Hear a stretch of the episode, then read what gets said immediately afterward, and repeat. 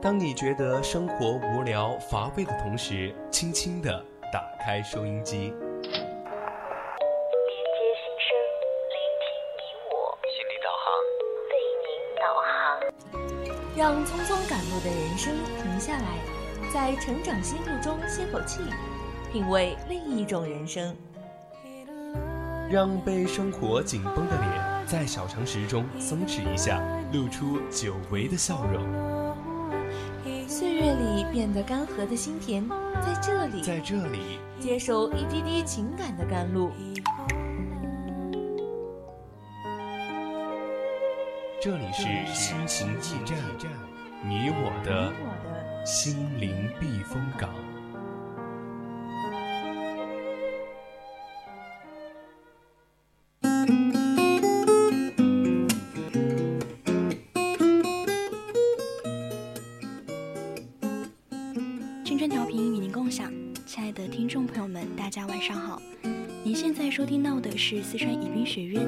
之声 VOC 广播电台，每周周二的二十一点到二十二点为您送上的节目《心情驿站》，我是主播柳阳。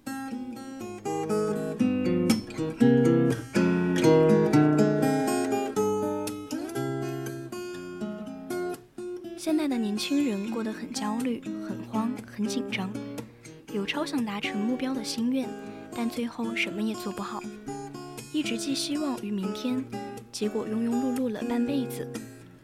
关于时间，富兰克林说过一句名言：“你热爱生命吗？那么别浪费时间，因为时间是组成生命的材料。今天不完成的事，以后就要花更多的时间与精力。你要加油，要更努力追，不要让别人的起点成为你努力才能到达的终点。今日事今日毕。”就是对时间的节约爱惜，是对生命的尊重。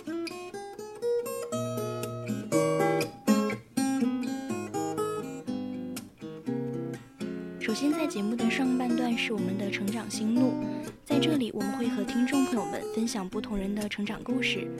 如果你也有希望和大家分享的成长经历，欢迎参与到节目的互动中。当然，也可以点击荔枝蜻蜓链接关注我们的节目。或者打开收音机，调频 FM 一零零，收听 VOC 广播电台。如果对我们节目感兴趣的话，可以加入到我们的听友四群二七五幺三幺二九八，者拨打我们的热线电话零八三幺三五三零九六幺三五三幺幺幺四与主播互动。另外呢，也可以微博 @VOC 广播电台，或者使用微信搜索“青春调频”，分享给大家你的故事和感受。总有一丝感动，不经意的围绕在你身边；总有一种声音呼唤你疲倦的心灵。感动来自心情故事，声音来自成长心路。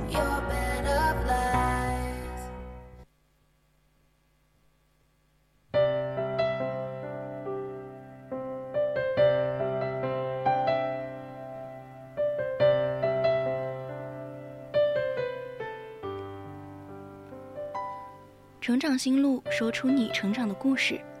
欢迎走进今天的成长心路。时至今日，我们已经看到了太多残酷的生活真相，但我们仍然愿意心怀对一切美好的向往。真相再难，我们就一路向北。爱与自由都至死不渝。人生就是一种过程，人生的意义就是在这个过程中感悟到生命的真谛。有些人在人生的经历中看到了生活的真相，于是就放弃了自己的生命。所以说，这个世界上只有一种英雄主义，就是看到生活的本质与真相后，仍然热爱生活。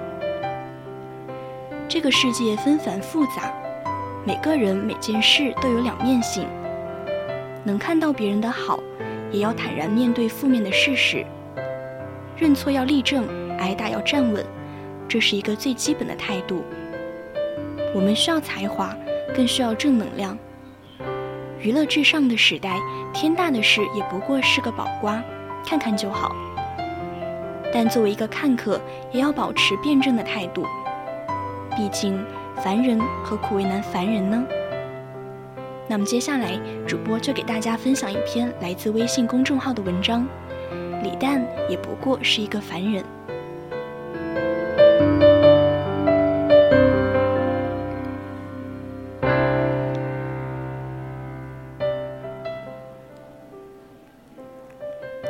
终于跌下了神坛。今天想说的不是什么李诞出轨，只是想说说《奇葩说》里的李诞。在参加《奇葩说》之前，李诞被很多人捧上了神坛。太喜欢李诞了，我为他辞去外貌协会会长的身份。太喜欢李诞了，第一次觉得男的有趣这件事比长得好看更加重要。太喜欢李诞了，表面嬉皮笑脸，其实深藏大智慧。好看的皮囊千篇一律，有趣的灵魂万里挑一，说的就是李诞。大家对李诞的敬仰与推崇，真的如滔滔江水，连绵不绝。但自从李诞参加《奇葩说》后，很多人对他的印象就慢慢变了。我不管出不出轨，实名讨厌李诞。今晚到达巅峰，希望你圆润的离开《奇葩说》。粗陋浅薄，小人得志，插科打诨，废话连篇。李诞在《奇葩说》确实垮得很惨，非常不礼貌的随意打断别人的评论，几乎没有输出任何有价值的观点。李诞为此还上了数次热搜。求你们不要再尬吹李诞了，李诞是否被过誉了？这些等等，各种打断选手或者别的导师。打断的也不是从内容上反驳别人，竟是尬吼。李诞是真的不行，他是这期奇葩说最大的槽点。也有人说他知识底蕴不足、鸡贼、没素质，终于暴露在了阳光之下。甚至还有很多人说，能不能把李诞移出奇葩说啊？我以前挺喜欢李诞的，但现在看着就想揍他。李诞这个有趣之王就这样掉落神坛，成为凡人。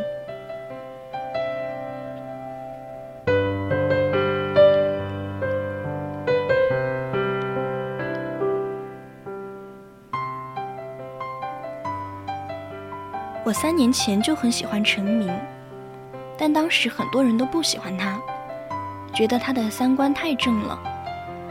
在反正统、反鸡汤、上另类的奇葩说里，三观很正的陈明反倒成了一个另类。他甚至被马薇薇鄙视为鸡汤之王，嘲笑陈明是站在宇宙中心呼喊爱。陈明自从被扣上这顶帽子后，只要一上场，对手就开始嘲笑他。陈明又站在宇宙中心呼唤爱了，然后就是全场哄笑。哪怕陈明说的再好，十分辩论也会因此变成七分。每每如此，陈明只有苦笑。但在今年《奇葩说》第五季，陈明终于以绝佳表现翻盘了。陈明睿智、沉稳、有教养。陈明身上有一点和其他辩论咖明显不同的特质。他没有力气，也不卖惨，做人如水，做事如山。陈明老师真的是太圈粉了，从传播学到量子力学，从两朵乌云到星辰大海，随时可以 freestyle，当之无愧的 B B King 啊！陈明是个宝藏男孩，好想嫁给他。一直被众人歧视的陈明，终于在这一季封了神。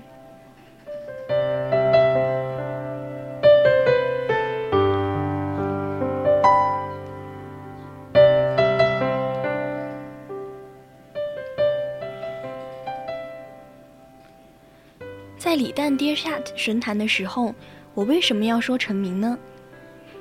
其实就是想表达一句话：你因为一个人的优点喜欢他，那么可能有一天，你会因为一个相对的缺点而讨厌他；你因为一个人的缺点讨厌他，那么可能有一天，你会因为相对的一个优点而喜欢他。所谓缺点，不过是优点的延长线。所谓优点，不过是缺点的另一面。陈明学识高，有教养，三观正，但他太正统，太鸡汤，有点装。高晓松胸襟宽阔，白衣飘飘，但常常和不食肉糜，太过理想。蔡康永温润谦和，情商过人，但因此套路甚多，胜负欲太强。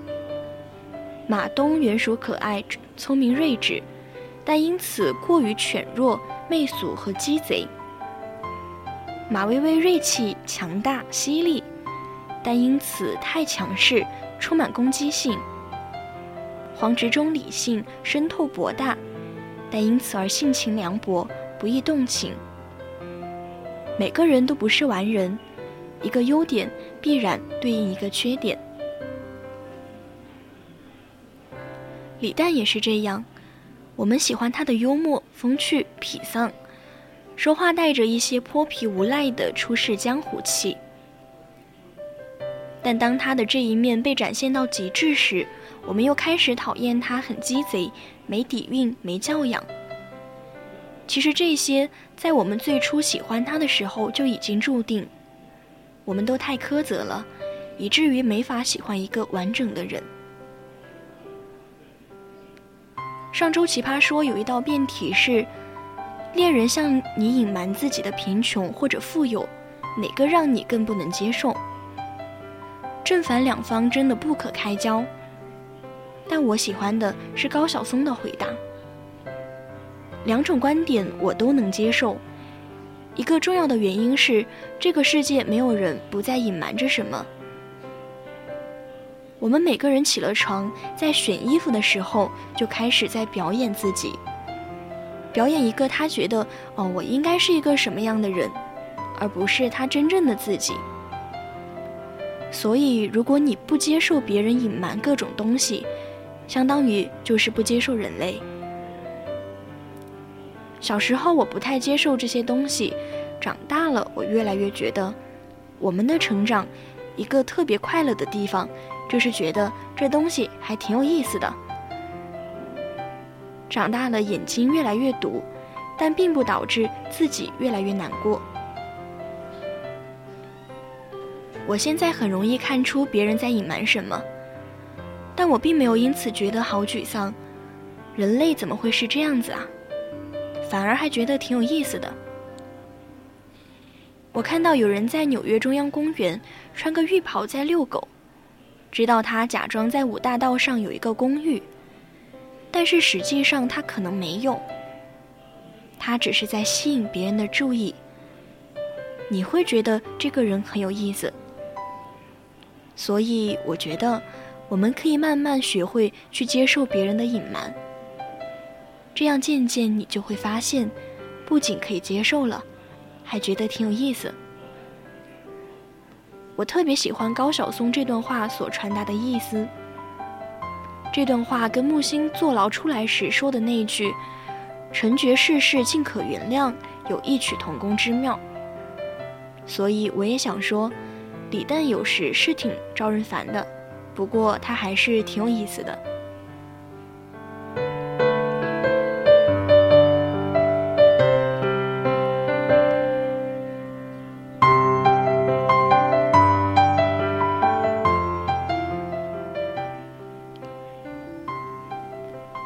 比起蔡康永，我其实更喜欢高晓松。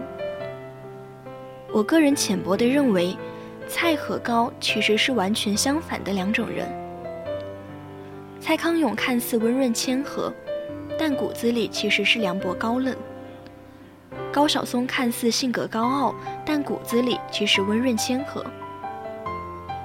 蔡康永看似温润儒雅，但骨子里其实是一个活得很实际的人。高晓松看似粗枝大叶，但骨子里其实是一个白衣飘飘的少年。蔡康永的心是暖的，但他的语言是冷的。高晓松的道理是冷的，但他的血是热的。蔡康永表面是浪漫主义，但骨子里其实是现实主义。高晓松表面是现实主义，但骨子里其实是浪漫主义。说句掏心窝子的话，我其实更希望自己能活出高晓松的那份成熟。所谓成熟，就是意识到每个人都是有局限的。我接受自己的局限，也接受他人的局限。知道世界喜欢在荒诞滑稽里闹成个兴高采烈的样子，所以就不把别人的荒唐看得太重。看透人性，于是宽恕人性。因为懂得，所以选择慈悲。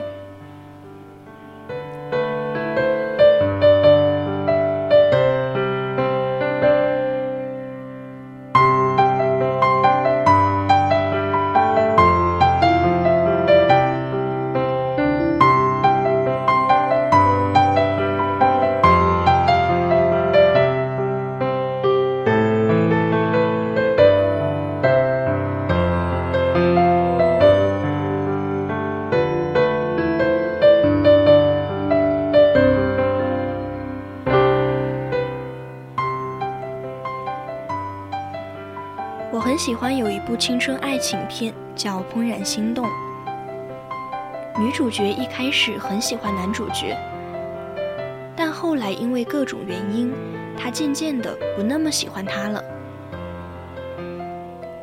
他原来有那么多缺点，甚至对他还有了一点讨厌。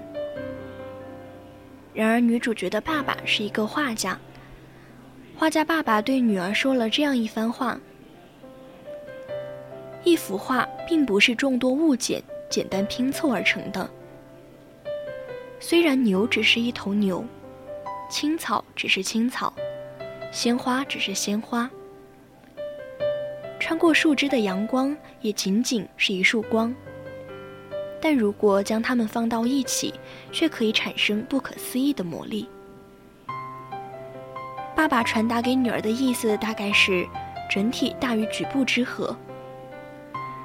整体大于局部之和，也正是我想要传达给大家的意义。整体大于局部之和有三层意思。第一层意思是，我们在观察和认识一个人时，不要只相信你迷恋的部分，同时也要看到他身上存在的缺陷或缺点。第二层意思是。我们在观察和认识一个人时，不能因为一个人身上存在某种缺陷或缺点，就一刀切的彻底否定他。第三层意思是，我们在观察和认识一个人时，是要看他整体大于局部之和，还是整体小于局部之和。如果一个人是整体大于局部之和，其实就值得我们继续去喜欢。而我们自己也要争取成为一个整体大于局部之和的人。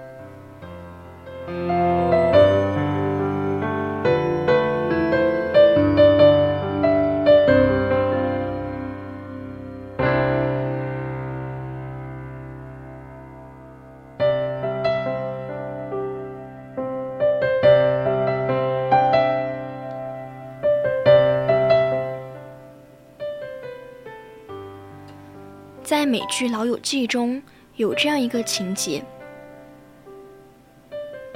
：Rose 要在 Julie 和 Rachel 两人之间做一个选择。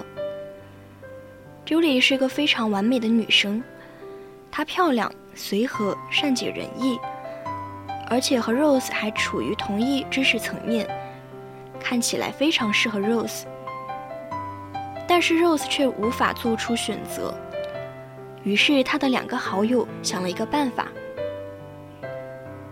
做了一个表，把 Julie 和 Rachel 的优点和缺点都列了出来。Rachel 的优点不多，但是缺点很多；Julie 的优点很多，几乎没有缺点。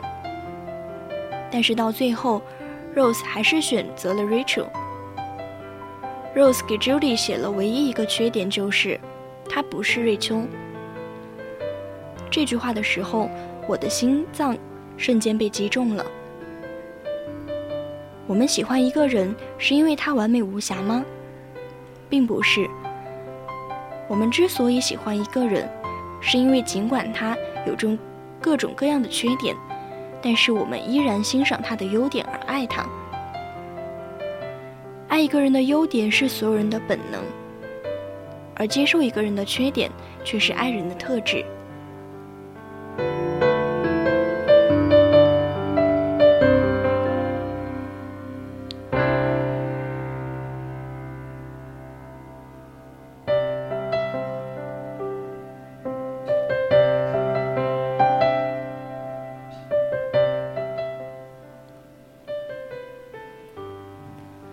其实，不管多么优秀的人，都携带着某些暗淡的品质。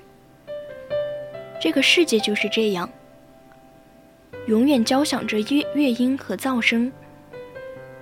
如果你想倾听生命的旋律，就必须爱屋及乌地吸收光阴的噪声；如果你想亲吻美人的红唇，就必须忽略她唇齿间生长着的细菌。优点和缺点。从来都是买一赠一的捆绑销售。我们不能只要一个人的优点，而退回他的缺点。世间并没有这样的买卖。而且，一个人、一件事物，并不是因为它不完美，所以才完美。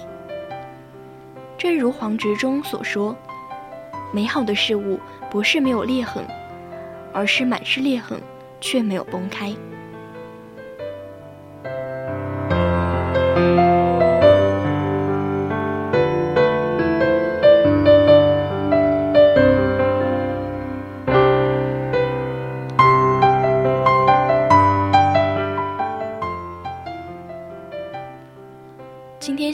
站上半段的节目到这里就结束了，我是柳阳，不要走开，我们下半段再见。